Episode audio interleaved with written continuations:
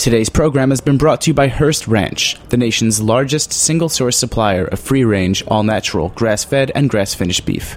For more information, visit HearstRanch.com. You're listening to Heritage Radio Network, broadcasting live from Bushwick, Brooklyn.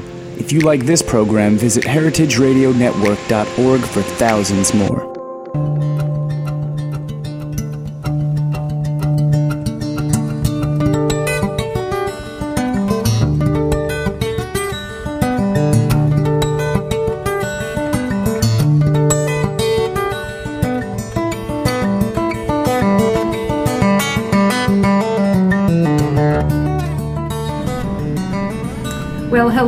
Welcome to Chef's Story. This is Dorothy Cann Hamilton, and today I'm at the International Culinary Center with Clayton Miller, who is a Food and Wine magazine Best New Chef of 2010. He also was got the Rising Star Chef Award from Star Chefs, and he was up for Best New Restaurant for Yardbird Southern Bar and Table and Bar.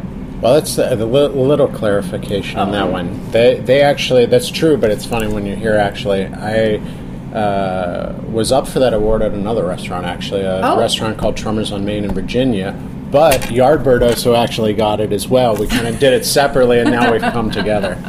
So. Oh, great. Yeah, so it's true. Right? Well, hello and welcome. Thank you for having me. Oh, my gosh, it's great to have you here. I have to admit, I haven't eaten at Yardbird, mm-hmm. but I'm intrigued by it. I've read a lot about it. So, but before we get to Yardbird, let's talk about you. Okay. So here you are, Southern Bar and Table, and you're a boy from Pittsburgh. Yeah, born and raised up north, but I think I've spent definitely enough time in the South to call myself a Southern at this point. I want to say all but maybe 2 years of my career has been in the South. There was a stint in New York City for a year, and I spent... Well, let's go back to Pittsburgh. I'll come back, but going to New York for 1 year and a little time in California, and then the rest has been in the South. In the South. Okay, well, we'll get to why you did that. But tell me about Pittsburgh. Well, how long were you there? Did you go through your high school? Yeah, exactly that. I grew up there until, I finally left town essentially to go off to college, so my formative years were there. It's great. It's a great town. Small town. It's definitely changed over the years, but I'm very happy to have come from there. So what were your interests in high school? Like every other typical kid. Sports. I grew up playing, soccer year-round. And soccer? Yeah, that was from very early age. All the way through college. So it consumed most of my growing up time. And so, outside of that, I was a fairly, typical kind of teenager and young boy. So when you were about 18 in Pittsburgh, what were you dreaming of? Other than girls. Yeah, I was going to say, watch what you ask. Would you really... probably a lot of typical, 18-year-olds, there's a lot of things going through your head because you're no longer, all of a sudden you're starting to come to a realization of that you're going to have to fend for yourself soon, and you're not going to be able to rely on mom and dad anymore. And so as we're all, entering our senior year or finishing up our senior year of high school, I'm essentially looking around, and as everyone is going, I guess I'm going to go get a business degree, right? Isn't that what you're supposed to do? And or liberal arts or do something like that. And I was lucky enough at that point to kind of, I was going off to get a college degree, but I knew enough of what I was interested in to go into hotel and restaurant. Degree. So you knew that then? Yeah, but it wasn't like this huge, I've been asked in the past, what took you into cooking and all that stuff, and I hate to say it, I have no romantic story of, cleaning a rabbit when I'm 5 with my grandfather or making gnocchi with my grandmother when I'm 8, Yeah. I really don't. It was something that I got lucky. It's that simple. I said, like I said, I kind of went off to school and I kind of think that's what I want to do. Did the college thing, graduated, and then I kind of went, it was still even up in the air, kind of I don't know, hotels or restaurants. And I guess restaurants, kind of. Literally that much. And this is literally as all my buddies that I grew up with are all going off to law school and they're all going off to get their MBAs and And what I decided to do, I said, well, I guess if I'm going to be in restaurants, I need to know a little bit about cooking at least, you know. And so I decided to go to culinary school. And it's literally that simple. Like, it just stuck. Like, as soon as I went to start cooking, I never looked back. I mean, it never was a doubt in my mind of what... I shouldn't say never a doubt. I mean, there was obviously in any young cook's career, you kind of maybe question what you're going because of the income and the hours and the things like that, and all the other friends who went off to be lawyers and go into business that are making tons of money. You did look back on things like that when you're younger. How much money did you make in your first job out of school? I'm trying to remember which one I would have been. Out of school, I started working for Ritz-Carlton, I want to say if I recall correctly, it was $7.25 an hour. What do you think about that? I think a lot of people are put off getting into the profession because of the starting wages being so low. I mean, I'm not going to glamorize it or anything and go with the old adage, I did it, so everyone else should have to do it kind of thing. But obviously anyone who has been through it will tell you it definitely toughens you and it weeds out the ones that don't belong. For various reasons, you know, and there's good and bad to that. I mean, I don't count this bad because I'm recently married in the last year and a half, and, you know, I'm 42 years old. So you kind of can figure out what I mean by that. So if for my younger part of my adult life, if I would have met the right person back then, would have my career path changed because of my income.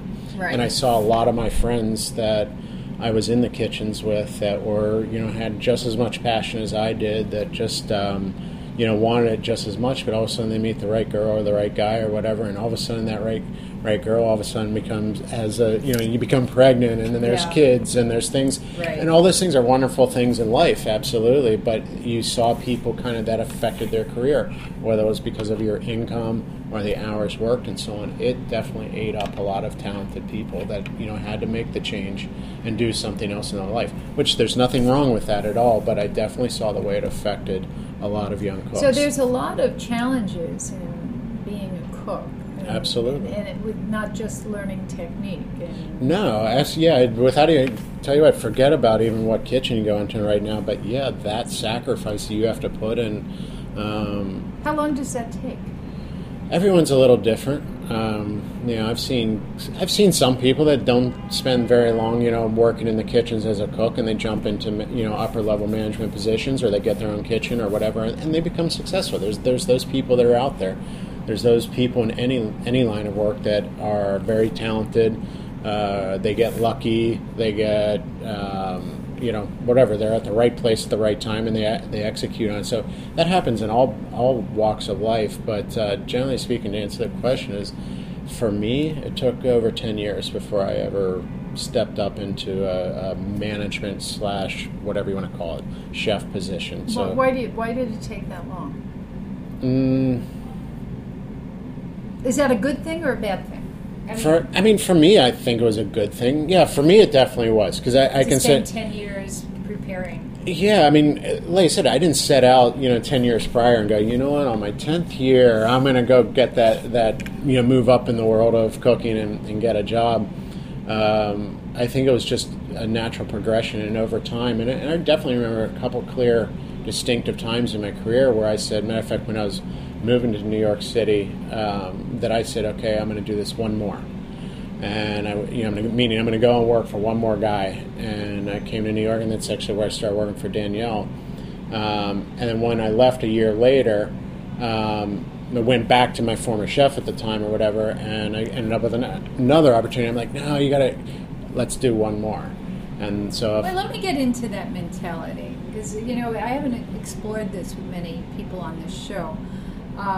So you decide on a culinary career, you graduate from culinary school, you get in your first culinary job, the pay is awful, hours are long, but a lot of people do it because they love it, and the camaraderie of the kitchen.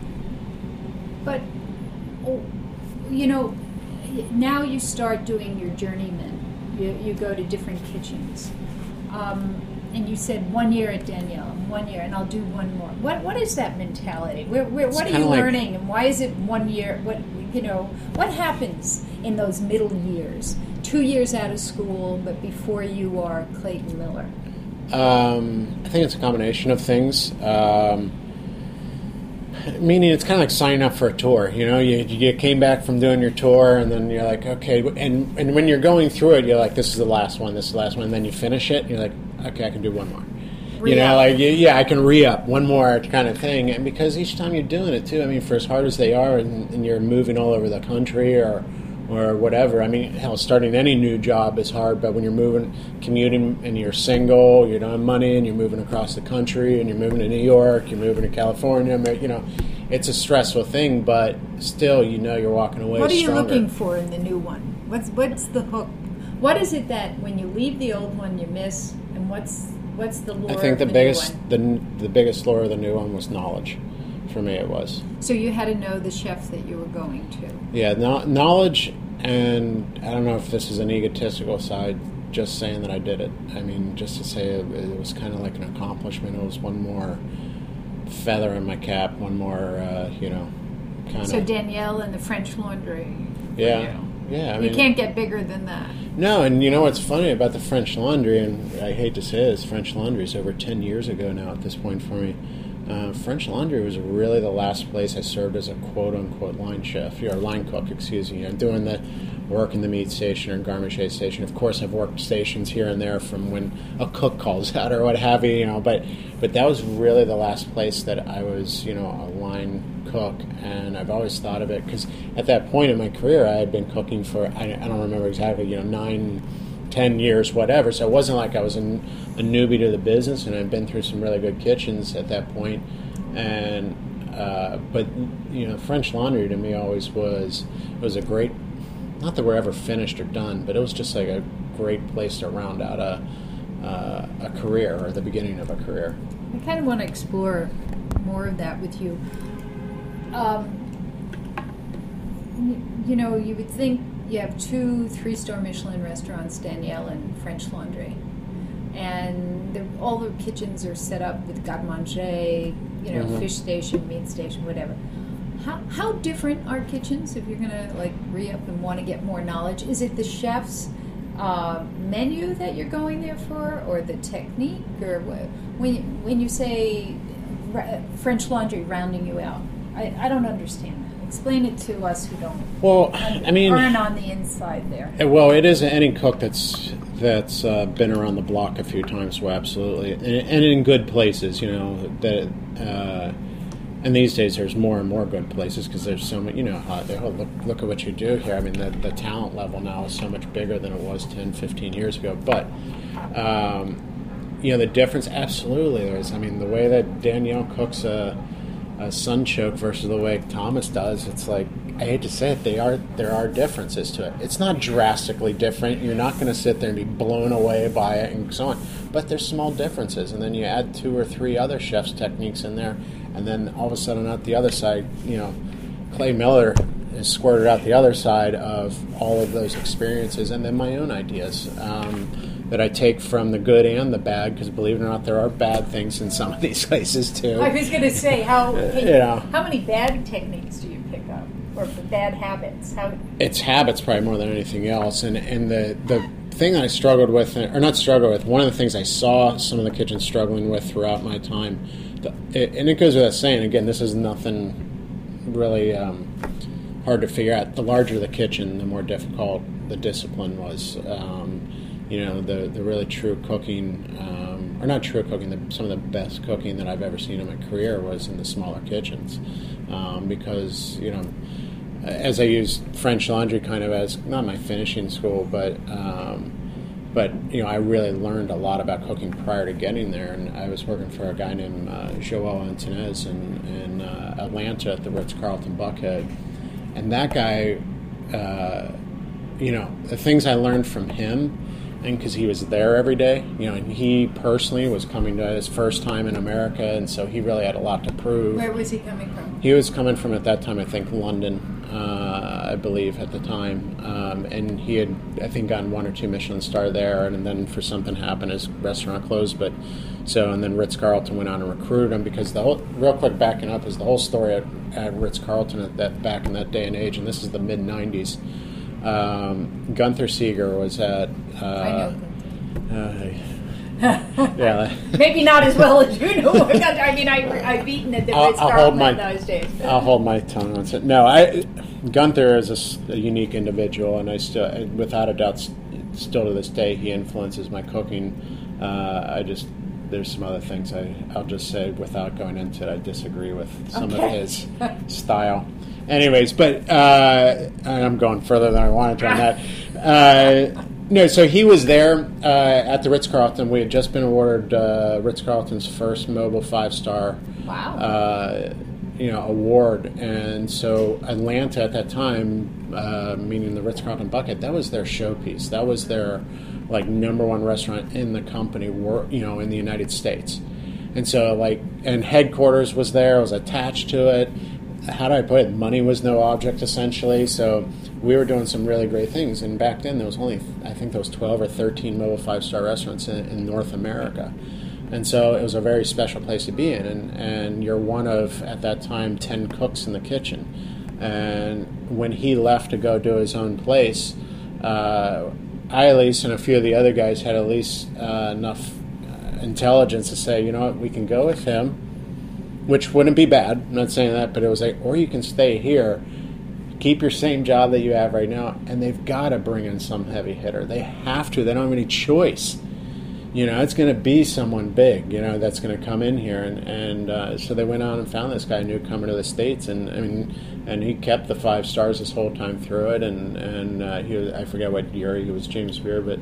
In any case, he came to the States and he had something to prove, and he was in the restaurant every day. That was the beauty of working for him. So you're working for this crazy French guy in his late 30s trying to prove to America that he's the best chef in America, and he's pushing the gamut every single day, and the menu's changing every single day. We're going to take a short break, but I want to come back and revisit your journey through the South and these restaurants.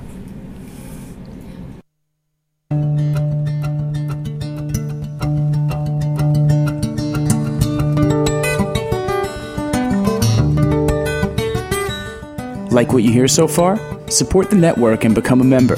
Membership helps us bring you the best food radio in the world and gives you access to thousands of dollars in discounts at the sustainably minded businesses that support us. To become a member, visit heritageradionetwork.org today.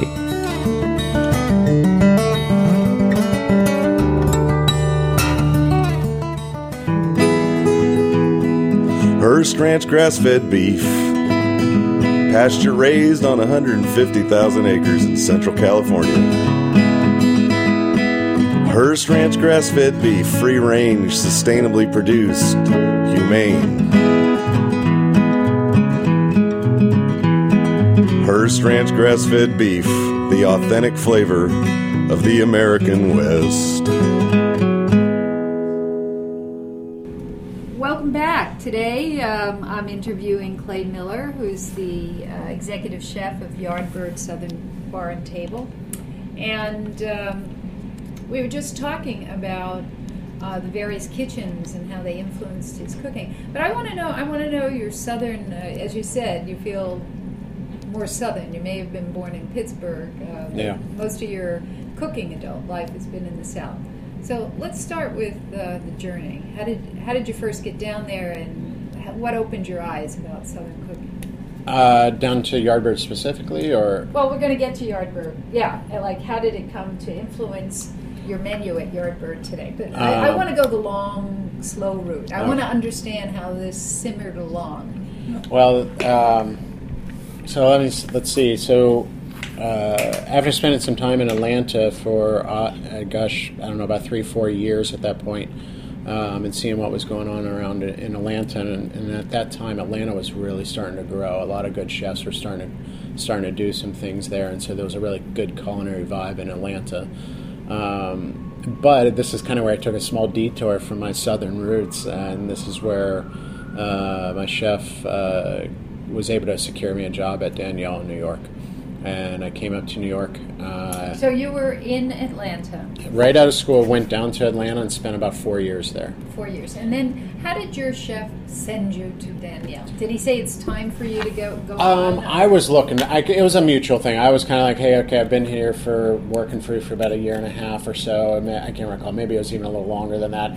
And, he often spoke about how he would personally knew Daniel and Jean George and all the big names, half of which I don't know was true or not, but he sure talked the game that he knew all these guys. And and back then it was Gray Kunz was the other big one, and so I was like, hey, do you ever think you could get me there? And so it was that simple. I mean, he picked up and it turned out he did know some of them, so he literally called Danielle, or I guess back then was it Alex Lee? Alex Lee, yeah, was still the chef de cuisine back then, and he talked to him, and essentially it was like, okay, good. This is actually a pretty good story, because so I'm told I have a job at Danielle. I say, fantastic, I do all the proper things, I put in a 3-week notice, 4-week notice, I go and find a place I'm going to find a place to live, do all this. I'm literally moving to New York City for the first time in my life.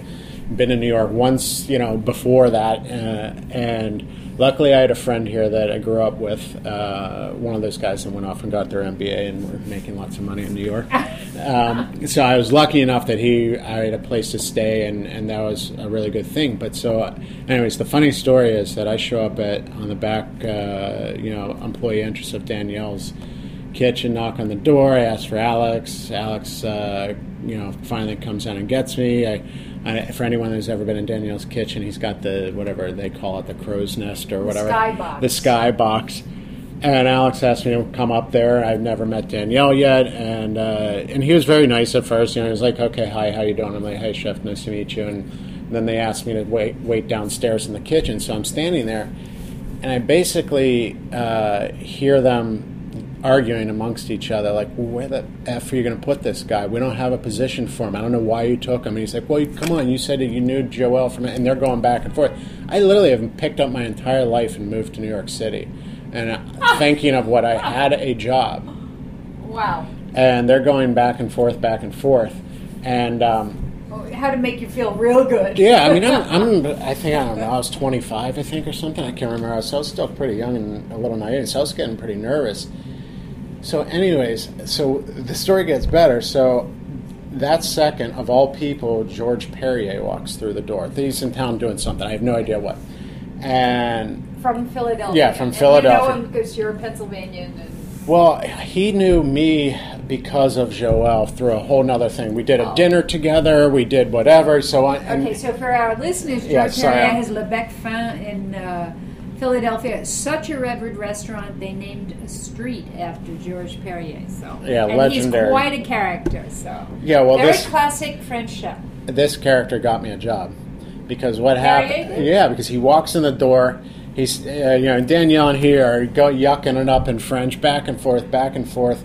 And I just somehow, for whatever, and got my enough gumption up and like, "Chef Perrier, I'm Clay Miller. I met you at Joel's." And he's like, "Oh my God, you're from Joel's? Joel, he's the best chef I know. Oh my God, he's incredible. Danielle, you hired this guy?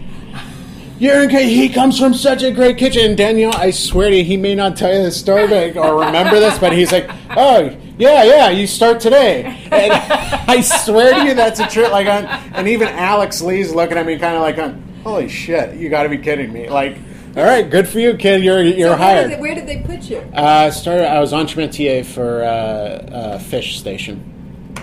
The story goes, though, to be quite honest with you, I didn't last at Daniel's. I quit after 4 months. Why? Because I came from this other kitchen what I was speaking about before, this smaller kitchen. And back in the day, Danielle, that was in its newer stages. They had only been open about 6 months or whatever, and it was a tough kitchen. He runs a tight, tough kitchen. Well, he runs a very hard. I mean, there's a lot of testosterone in that kitchen. Well, back then, I think, honestly, and I totally understand it now. It's like back then, I think he was still trying to get his arms around it because it was a big event, venture from where he had come from, and so those just some things that I moved all the way to New York, and I just didn't. I don't know. I wasn't feeling that kitchen. I talked with Alex about it, and he and I, they asked me to stay on, and I tried it for a little bit more, and eventually came to the part where I said, look, I'll give you as much time as you want, but I need to move on.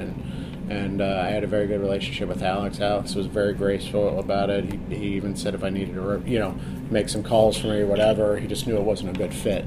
Right. And so I moved on, and that happens. Where did you go from there? I was lucky enough to land with Floyd Cardoz.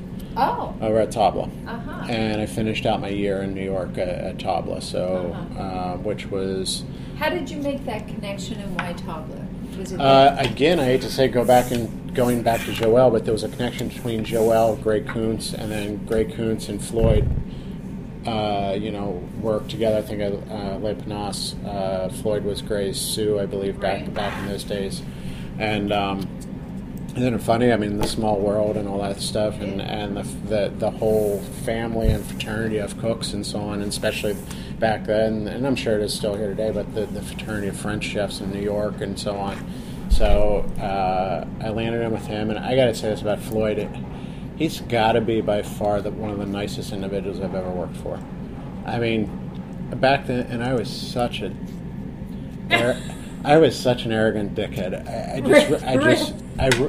I thought I was the best thing around, and I got into that kitchen. I walked right in, and I was hired to be the tournade for the kitchen, and so I was, part of my job was to kind of, to work all the stations and help train people and what have you, and so I was kind of the lead guy in the kitchen, and I, like I said, I acted that way, and Floyd, I don't know, he kept me in check, but did it in a way that it wasn't deflating to me, and many years later, I kind of looked back, it was about 4 or 5 years, now, I don't know, whatever, several years later, he came in and I ate at a restaurant that I finally was an executive chef at, and I was like, one of the first things I said to him, I was like, I probably owe you probably more apologies than any cook before, and he just started laughing. He's like, are you kidding? Like, he just started laughing. So anyway, so I finished out my time with Floyd, and really enjoyed that time there, because I made a lot of good friends there, still guys that I'm in touch with today, and this is over 10 years ago, and whenever I see Floyd, I still, obviously I still have a good relationship with him, and it was just good to see that slightly different cuisine, really taking some other ingredients and things that, even though it was very... So I'm sitting here, and we've talked about French Laundry, and we talked about Daniel, and we've got Tabla, which is Indian, modern-day interpretation of India from Floyd. Where did you get your Southern cooking from? It's common. All right. It's common. So I basically... after New York, went back down to Atlanta. I'll kind of speed things a little far. I went back down to Atlanta again. Believe it or not, I've moved to Atlanta at this point, I think 4 times in my life. Anyways, moved back down to Atlanta, did another year with the Ritz-Carlton, went out to the Laundry, came back, and my first executive chef position, chef de cuisine position, was with Gunther Seeger, the circle of life. Oh, so you went to his restaurant. Right? Yeah, many years. This is many years later. And this was definitely a pivotal time in my life, because this is the first and only job I've ever been fired from. I was fired after 4 months, 4 or 5 months, whatever it was, I don't remember. And it was kind of a mutual firing, how we'll put it that way. It was, we just did not get along at all, and he, like I said, it was kind of in a way you got yourself fired, So it wasn't a complete shocking thing, but again, it was still a traumatic time in my career. That feeling of having, essentially no income. I mean, I know a lot of people experience that, but it was the first time in my adult life, and so it's something that lives with me still this day. And was it? So you had a disagreement and multiple disagreements. Yeah. Okay. So can't you, as a chef, just pick up and go to the next restaurant? You can try. I mean, it took me about 3 months to find a job. I mean, I literally was the classic 26, 27. No, I was a little older than that. I was probably about 28, 29, something like that. And, I had to go live with mom and dad for a month or two because, while I looked for a job. And this is where a little bit more of my Southern kind of came into. I had a guy give me a call who probably was one of my... I'll say probably one of my mentors, but what I learned from him is more than cooking. It was the business side of the restaurant business, and his name was Carl Bruggemeier. Carl was a old school restaurant guy. I mean, he ran Commander's Palace. He ran Tavern on the Green with Warner. I mean, these are like Cecil B. DeMille. Yeah, like the type of guy that smoked 2 packs a day and drank 2 gallons of coffee and could run a $20 million restaurant out of a broom closet and write his business plan on a napkin, but just that old school gritty kind of guy. And in any case, he gave me a call, and at the time he was the business partner with Norman Van Aken. Oh, at Norman's down in Miami? Norman's down in Miami. And they were in the process of growing their business, and they had a deal, again, with Ritz-Carlton to do Norman's in Orlando. Mm-hmm. And my resume kind of came around their way. I'm not even sure how it actually got done. I think it was honestly through a purveyor, actually. By the way, for any young cooks, you want a great networking tool. Purveyors. Yeah. It's gotten me multiple jobs. So anyway, I ended up, fast forwarding a little bit, I ended up getting the job with Norman, and I went down to Florida, and I opened Norman's Orlando as the chef cuisine and whatever / executive chef. And was there for about 6-7 years, so I was, and the cuisine there over time changed a little bit, but essentially it was Norman's food, and so I was immersed into his world of cuisine for those number of years. That was Caribbean. What was it? Yeah, I mean, he's kind of got I don't want to say all over the place. It's not that at all, but it's definitely got a lot of influences from around the world, mostly. From the islands, South America, Florida. South Florida, even Southern, America, all along the Panhandle and so on. And so a lot of, African influences as well because of the, all the cuisine that comes from the islands and so on. So there's a big mix of different ingredients, different way of looking at some food and so on, the way they do, that is simple. I'm trying to think of something really simple that, the use of rice and beans. I mean, come on, everyone uses rice and beans, but, they do it a little bit different and so on. So I was definitely exposed to a lot of different things during my time there. Also during that time frame, because Orlando wasn't the main flagship restaurant for the Norman Van Aken's company at the time, I was often left by myself, if you will, to run the business. Not in a bad way, but just, I was in charge of running that business while they were headquartered in Miami. And so that put me in the forefront of learning a lot about the other things of the business, of being respected. And by the time I left there, I was actually directing manager of the whole property. So I oversaw the front of the house, back of the house. And so I was exposed to a lot more things that most chefs don't. How many years outside of school are you now? At this point, I got the job when I was 32. Left there when I was, about 38, something like that. So this is the real maturing of a chef that you have to go through. Mm-hmm. A lot of different kitchens to see different styles, learn different. At this point, if you really think about it, by the time I got this is really essentially my first executive position. Because I don't really count Seeger's, that wasn't much of a tour there. But and I'm age 32, and I've basically been waiting for this job since, if you count college, 13, 14 years before I got my first executive, and that's a combination of education and experience through all of that before I did it, and like I said, and then I was still an employee. I was just an executive chef there. I wasn't Clay's or anything like that, so after a number of years there, I had an opportunity to finally take my first chance at ownership. Now we're going to take a break here. And we'll get into, that's a very big step for sure. Mm-hmm.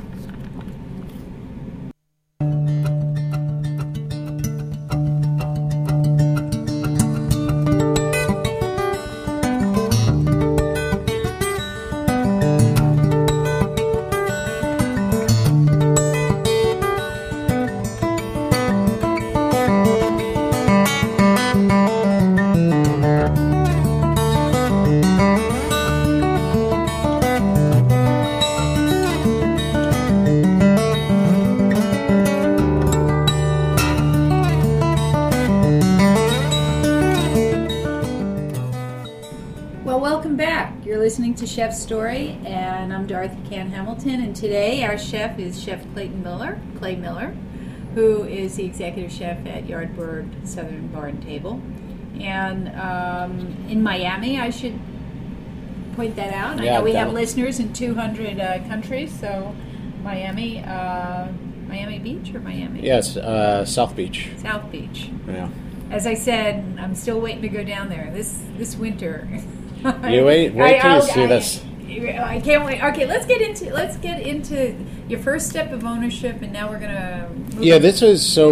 I found an opportunity to become not only executive chef but owner, and more importantly for me, outside of even the ownership, I was the chef. There was no other, and this is, I don't mean this in a negative at all, there was no Norman Van Aken, there was no Gunther Seeger, there was no Thomas Keller, there was Clay Miller, and that was it as far as from the cooking side. So you had carte blanche to do what you wanted. This is finally... Run the ship your way. Yeah, and like I said, you really look at it at this point, I'm pushing the age of, I'm like 38, that it finally took me to do all this, and so I ended up at a restaurant with a group called Trummer's on Main in Clifton, Virginia.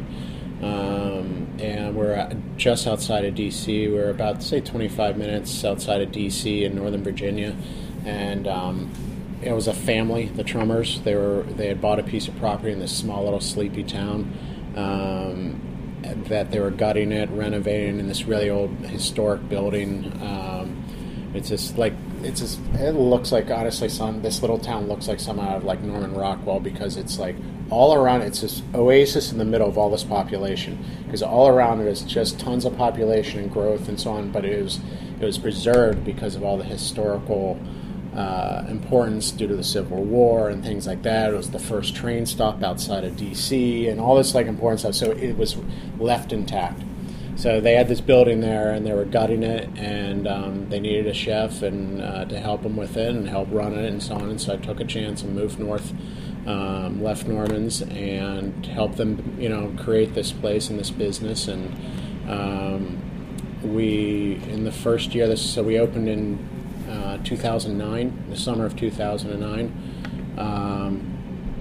and this was probably one of the most memorable parts of my career was in 2010, 6-7 months after opening, I get a phone call. I remember still this day, I was searing short ribs, and someone says, chef phone, and one of those, like, oh, son of a bitch, because I got 4 pans gone, searing, thing. I'm like, all right, fine, I'll be there. And they also said, they didn't say who it was, but I walk up to the phone and there's a whatever caller ID on it, and it says American Express on it, and I have an American Express, so I didn't think anything of it. I'm just like, all right, geez, I know I'm up to date on my bill, and so I answer the phone, and the voice on the other line said, hi Clay, it's Dana from Food and Wine, and again, I'm like, so what? Yeah, Dana Cohen. And sure enough, it was Dana Cohen, and, she quickly said, do you have a second? And I'm like, of course. It's still really not hitting into me what's about to happen. Because I remember even for a split second, I'm thinking it's one of my buddies messing with me, like got their wife or girlfriend on the phone, because they've done that to me in the past. And I'm still thinking that way, and still kind of, and she goes, well, listen, I want to let you know you're selected as one of America's best new chefs for 2010. And I'm still like going, sure, whatever. And then I'm like, Drummers or for this is at Trummer's on Main. Trummer's, yeah. So it wasn't for Norman's. No. So they had. How long had you been at Trummer's? That's 7 months. We opened. Wow! And so in the first 7 months, to really for them to pick you on such a short time to do your menu and get your team and everything. Yeah. I mean, wow. I'm very proud of this to this day, and so it was just a really big deal to me. And my first time out, I'm age 38 before anyone's even heard my name before. What kind of food were you doing? I couldn't come up with any good description, so I came up with a very original term, modern American. I couldn't. It was the best way that I could. What was your menu like? It was a little bit all over the place, but not too bad. I mean, it was definitely just always describe the food, at least there, as American is probably the biggest thing, you know. With I wanted approachable food. I wanted food and flavor that people understood, but done slightly different. You weren't going to be shocked by it when you got it, but in the same time, you were still going to be able to identify with it, that the flavors, I'm trying to think back, you know, simple pairings that everyone does, but like whether you're putting goat cheese and beets together, you're putting mint and lamb together, you're doing, you know, nothing classic things, but done in a different way, but people can understand it because they're classic flavors. So that was kind of like the food. We weren't doing tasting menus, we weren't doing, you know, like the average check was, you know, probably $40. So this is the first time you really get to do it your way, and 7 months later you picked as one of the best new chefs in America. You gotta be on cloud nine. Yeah, it was. It took some time to set in. It really did. And then how did you get to Yardbird? Because we're actually I can't believe we're almost. I spent about 3 years with Trummer's. There was a good experience. They're a good family. I still consider them my friends. We decided we had a different view on business. I'll leave it at that. But that being said, they're dear friends to me. And I decided to take a chance. A friend of mine, actually my pastry chef from Trummer's, had moved on and started working for the Michael Mina Group at Four Seasons Baltimore. I ended up there for a year as the executive chef of the property. And then here comes Yardbird. All right, so early May, I did an event in Atlanta, the Atlanta Food and Wine Festival, and I run into who's my boss right now, Eddie Cicito, I just run into him in the lobby of the hotel. Turns out he's the chief operating officer for 50 Eggs. And we worked together under Norman Van Aken many years earlier. He was the general manager, I was the executive chef and directing manager, and at one time or another we kind of played around and talked about, one of these days we'll do a business together kind of thing. I went off to Virginia, he went his way, I went my way, whatever. Many years later we bump into each other in the middle of a lobby at a food and wine convention, and so we just started talking, and we hit it off right where we left off from. And I said, I'm up in Baltimore right now. It's a job for me, but I'm really interested in looking to get back down south. I miss Florida. Matter of fact, my wife was from Florida, and those multiple reasons. I really grew to love Florida, and I really wanted to get back down there, whether that was to Orlando or Miami or Tampa, anywhere. I just wanted to get back down there. And he's like, well, funny you should say that. We got some things going right now. And he started talking to me about Yardbird and said that we're possibly looking for a new chef. And I said, well, great, let's talk. And I had a couple other things in the fire at the time. But, Eddie and I, like I said, because of our past connection, we just clicked. A month later, I'm moving to Florida, and that's now, it's been 8 weeks that I've been down there. So what's the menu like? There's a lot of, I'm still in the process of changing a lot of the food over from the, I'm obviously not the opening chef. The opening chef had decided to move on to try something new. A lot of They did a really good job for the first 2 years there and really turned it into a great business. And I'm in the process of trying to put my mark on the menu. But it is Southern fare. And, probably we sell the hell out of some fried chicken. How do you do the fried chicken? Oh, fried chicken. Yeah, it's the best thing. When done well, is the best thing in the world. No, when done it is lousy. No, it's satisfying to your soul. That's why everyone loves it so much. It's not a hard thing to make, but when you're cooking 2,000 pounds of it a week, it becomes challenging in a small kitchen. What kind of oil? We actually use lard for it. Yeah. Ooh. So, which we're, great debate on that one. Which one's worse for you, lard or the classic fry-on that everyone else does. The great debate of which one's healthier and so on. So I think when you're eating fried chicken, you don't think it is. It's one. Well, it's one of those things. Yeah, exactly. You're not, when you're eating a piece of foie gras, you're not asking for skim foie gras. You're going for foie gras. Anyways, they had this restaurant. I keep waiting to bring a visiting chef into my kitchen and just not see his eyes pop out of his head. because when you see the size of this kitchen and then you start hearing the numbers that we do, you know, we're... So tell me the numbers. We receive chicken 4 to 5 times a week at a pace of 400 pounds of delivery. We have a walk-in cooler that's smaller than your office. For those of you who aren't here, well, I won't give away your dimensions of your office. You mean the closet? Yeah, the closet. And so that's a real challenge. But they, you know, as I walked into the picture, that team had already kind of established a lot of protocols and things to make that happen. They have a deep fryer that's pressure deep fryer that's got this thing down to a science, so it's consistent every single time. You know, it's 14 minutes. You get the same product, the same time, because it's specced out at the same thing. The brine's done the same way, and so on. So it's this machine. It's a real formula to it to create something that's so consistent. And then to the other food, you know, and what's funny too, that's probably like 30-40% of our sales is fried chicken. I mean, people obviously just come for that. The rest of the menu is a spin-off of classic Southern fare, you know, just with some twists and turns from other parts of the country and so on. But definitely some Southern fare, and we're trying with also kind of that modern touch on it too. You know, trying, and I'm so new to the property. I'm still doing a lot of my research, still trying to develop things. Who's your customer? Are they tourists, or are they locals, or? Good question. I mean, it's my understanding when the place opened up, which I was not there for, it was a lot more local, a lot more people around the beach, and a little bit further out, a little further north, up into, you know, Fort Lauderdale and so on. But as it grew, the tourists, we're probably pushing 50-50 right now, and it's such a strange, unique, and when I say strange, I mean in a good way, like where your pop in the night, like your push in the middle of service isn't 8 o'clock, it's 10:30. Wow. You know, it's like you're cruising, you're cruising along, you've already been through service for 5 hours or whatever it is, and you've already done 400 covers, and then all of a sudden you're like, oh boy, we just sat the dining room again, and it's 10:30, 11 o'clock at night, and your board goes from 2 tickets to 30 tickets.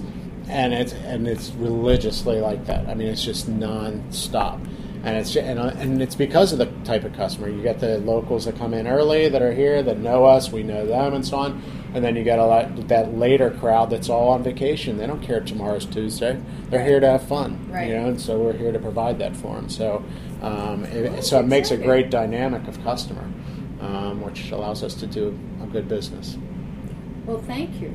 I think 45 minutes just flew by. Yeah. It's really nice to have you here. Thank you for having me. We haven't met before. This has really been fascinating. I appreciate it. I can't wait to get my teeth into that fried chicken. Yeah, looking forward to having you down. Okay. Oh, cool there. So you're at the Southern Food and... I mean, not the Southern, but the New York Food and Wine Festival this weekend. Yeah, we have a couple events. Where are you doing the events? We're over at Pier 17, I believe. Mm-hmm. We're doing the fried chicken coop. I believe myself and a handful of other chefs from around New York, and that'll a few fun. Other. We're all going to be kind of. Did you bring your lard? No, we didn't bring that. We're going to have to. Sources. Yeah, we're literally, as soon as I leave here, I'm going to grocery shopping. Oh, where are you going to do that? All over. We have a few friends in the area too that did a little ordering for us, you know, because I got to make 600 biscuits by Friday, so I got a lot of flour to find, and we got some chicken being shipped in, and we got to get chicken brined and so on. So we got a few things to do for that event, and then Sunday, our sister restaurant, Kong River House, which is Northern Thai, which is down in South Beach as well, is doing an event at Budokan as well. So yeah, the 50 Eggs brand, we have a couple different. How many restaurants? We have currently technically 4, and we are very aggressively pursuing 6 and 7, or I should say 5 and 6. But yeah, we have Yardbird, we have Kong River House, and we have Swine. I'll let you figure out what Swine's all about. I say, and then like I said, the company's growing, and ultimately I'll hopefully be kind of helping drive the business and on all fronts. That's great. Well, it's been wonderful to have you here today. You're a busy man. Yeah. Got to let you go and get on top of it. Yeah, I got some chicken to fry. Yeah, you do. Well, thanks a lot, and thanks for listening. It's Dorothy Cann Hamilton. I want to do a shout out to Jack Inslee and Robin Cohen, our producers, and we'll see you next time.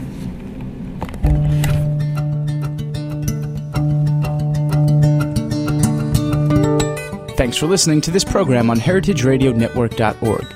You can find all of our archived programs on our website or as podcasts in the iTunes Store by searching Heritage Radio Network. You can like us on Facebook and follow us on Twitter at @heritage_radio. You can email us questions at any time at info@heritageradionetwork.org. Heritage Radio Network is a nonprofit organization. To donate and become a member, visit our website today. Thanks for listening.